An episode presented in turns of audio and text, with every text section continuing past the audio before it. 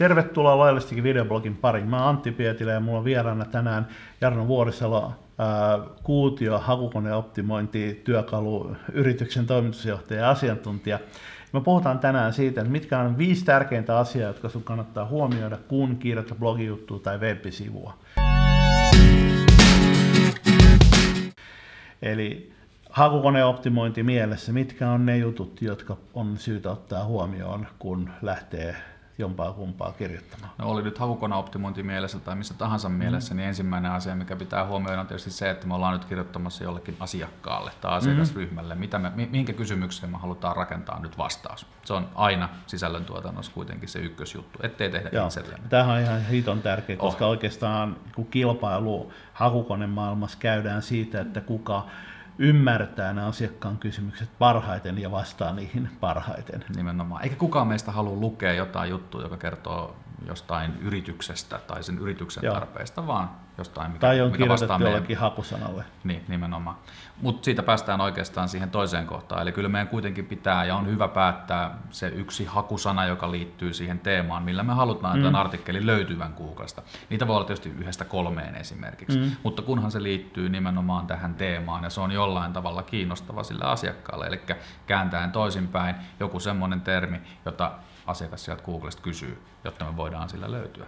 Mehän tehtiin jo aikaisempi episodi siitä, että miten sä löydät sen, mikä hakusa, mille hakusanalle sä oot kirjoittamassa, mutta hyvin usein käy se tilanne, että asiantuntija kirjoittaa blogijutun ja itse asiassa siinä ei joko kaksi asiaa, joko siinä on aivan ylitoistoa, mulla itsellä käy monta kertaa se, että kun puhutaan jostain ismistä, niin se ismi on niin kuin joka lauseen, lauseessa jollain lailla mukana. Tai sitten niin, että se ei ole kertaakaan siinä artikkelissa. Sekin on täysin mahdollista. Puhut tietysti käsitteestä aiheesta, mutta sitten kertaakaan mainitse sitä varsinaista hakusanaa, jolloin se täysin lö- mahdoton löytää. Joo, tuo on ihan totta. Ja aika paljon tulee asiakkaiden kanssa puhuttua terminologian käytöstä. Mm. Eli jos puhutaan vähänkin monimutkaisemmasta asiasta, niin kuin vaikka mä oon kouluttanut kirurgeja ja lääkäreitä kirjoittamaan verkkosisältöä, mm. ja kun heillä on hyvin, hyvin tiukka se oma jarko, niin mm. samalla tavalla meillä on mm. aika tiukka mm. se meidän oma jargoni, mistä moni meidän asiakas ei sitten ymmärrä mitään, kun me mm. puhutaan, niin pitäisi pystyä kääntämään se terminologia semmoiseksi, mitä meidän asiakkaat mm. käyttää, koska eihän ne muuten löydä meitä, jos me puhutaan mm. väärällä terminologialla. Toinen asia on lyhenteiden käyttö. Et jos meillä on selkeä aihealue, mistä me puhutaan, ja siihen liittyy hyvin vahvasti lyhenteet, Joo. yleensä kolmikirjaimiset, me ei saataisi käyttää kuitenkaan niitä meidän sisällössä, eikä varsinkaan otsikoinnissa tämmöisessä, Joo. koska ihmiset yleensä hakee kuitenkin kokonaisilla sanoilla eikä lyhenteillä, koska lyhenteet voi taas Googlen mielestä tarkoittaa ihan mitä tahansa. Näin on. Ja tämä on hirveän tärkeää muistaa. Joo, siis ainakin ne pitää muistaa avata siinä, avata mm. siinä jutussa kertaalleen. Ja jopa vaikka te kuvittelette, että käsitteen lyhenteet on aivan selviä teidän toimialalla, niin mä tiedän myyntijohtajia, jotka ei ymmärrä, mitä CRM-sana tarkoittaa. Just näin. Mä törmään joka viikko markkinointitermeissä sellaisiin käsitteisiin, joita jotkut käyttää, käyttää kuvitellen, että kaikki ymmärtää ja minä tai sinä ei ymmärretä, mitä ne on. Eli jo, jo niin kuin omalla tontillakin on sellaisia nichejä, joissa niin kuin käsitteet ei ole tuttuja. Avattuna ne heti tajutaan, että okei se on toi, mutta se lyhenteenä välttämättä, välttämättä käsitä, käsitä mikä se on. Ja nyt jos ajatellaan sitä blogin kirjoittamista, niin hirveän useinhan meidän yrityksissä on sellaisia ihmisiä, joita hakukone optimointi kiinnosta yhtään, eikä ne halua sitä miettiä, niin nyt ei ole tarkoitus kuitenkaan väittää, että jokainen blogiartikkeli pitäisi hakukone optimoida ja käyttää mm. siihen enemmän aikaa kuin siihen itse kirjoittamiseen. Mutta tämä hakusanan löytäminen on yksi tärkeistä asioista. Yksi on myös sitten se, että miten me kirjoitetaan, miten me näytetään se sivutitli, eli se pääotsikko joka löytyy myös Googlesta mm. sitten hakutuloksen tekstinä. Ja tämähän on hirveän tärkeä, koska se on se, mikä aiheuttaa sen halun klikata. Joo. Ja sen pitää kertoa hyvin tiivistetysti, mistä tässä artikkelissa on kysymys.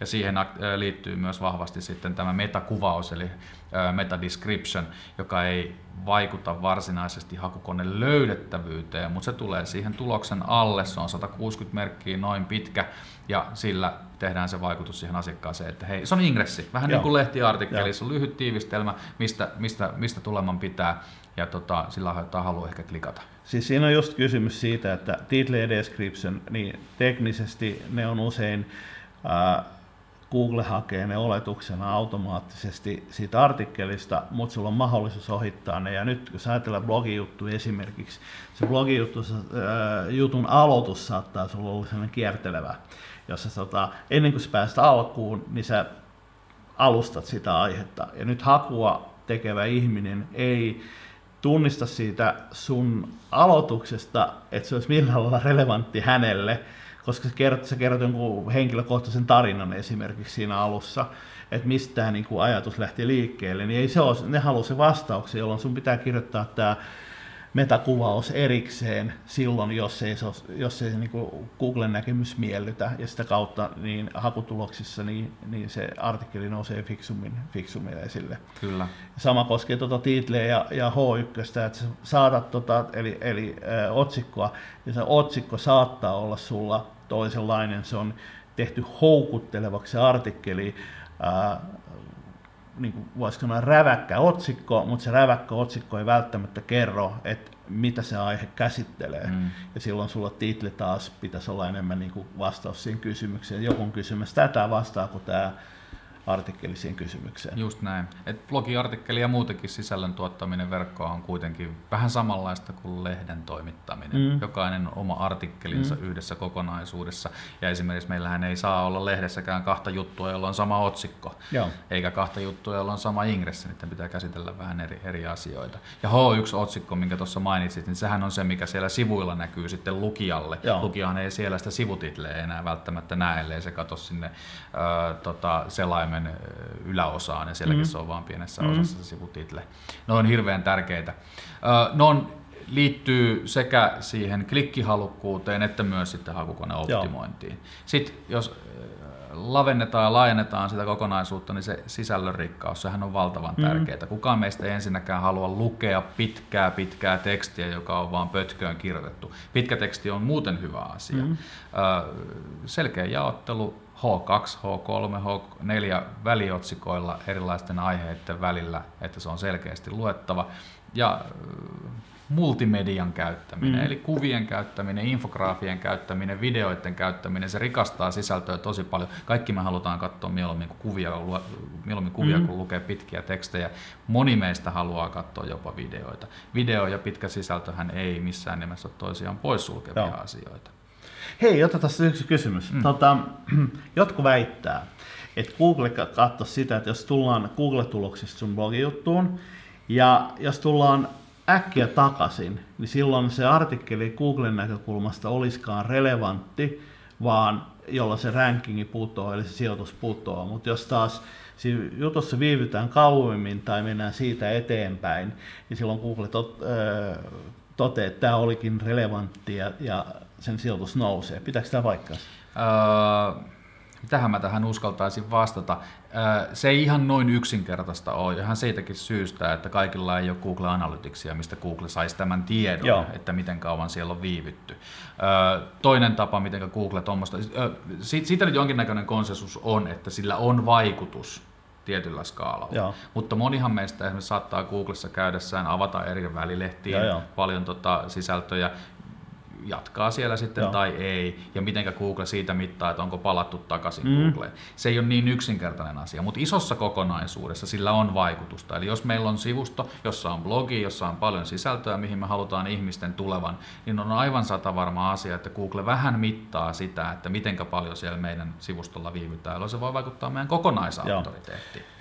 Ja nyt jos palataan siihen rikkaaseen mediaan, miksi se on tärkeää, niin, niin ensinnäkin vaikka Google ei näytä, että onko se artikkelissa kuvia, mm. niin sitä kautta, että ää, siinä artikkelissa viivytään kauemmin, jos siinä on linkkejä, lisämateriaalia, on omia tai vieraita, niin sitten mennään syvemmälle eikä takaisin Googleen, jolloin jos näin tehdään. Ja minusta on hyvin uskottavaa, että Google tekisi näin, mutta kukaan ei tiedä, miten Google-algoritmit oikeasti toimii. Niin kaikki mielipiteet aiheesta esitetään on vain mielipiteitä. Niin, niin jos näin on, niin on hirveän relevantti, että se on houkuttelee se juttu lukemaan ja infograafit, videot, kuvat, linkit eteenpäin syvemmälle omiin artikkeleihin, muiden artikkeleihin, on kaikki niitä, jotka lisää sitä aikaa, mikä sillä Tähänkin pätee vietetään. se hyvä nyrkkisääntö, että jos me tehdään kaikki asiakkaan näkökulmasta hyvin, Mm. eli tehdään siitä luettava, tehdään siitä mielenkiintoinen, visuaalisesti hyvä ja oikeasti lisäarvoa tuova ja annetaan hyvää lisätietoa Mm. linkkien muodossa, niin sitten me ollaan kyllä Googlen perusteella tehty kaikki ihan hyvin. Joo. Eli eihän meidän Googlen näkökulmasta kannatakaan näitä asioita tehdä, vaan sen asiakkaan näkökulmasta, jolloin automatisoidusti tehdään asiat myös oikein Googlen Joo. näkökulmasta. Ja tähän nyt voisi ehkä heittää vielä sen, että kun puhutaan blogijutusta tai webijutusta, jos me haet, haet web-sivuartikkelissa, me haetaan sinne liikennettä jotain kautta, niin pitäisi se liikenne konvertoidakin johonkin.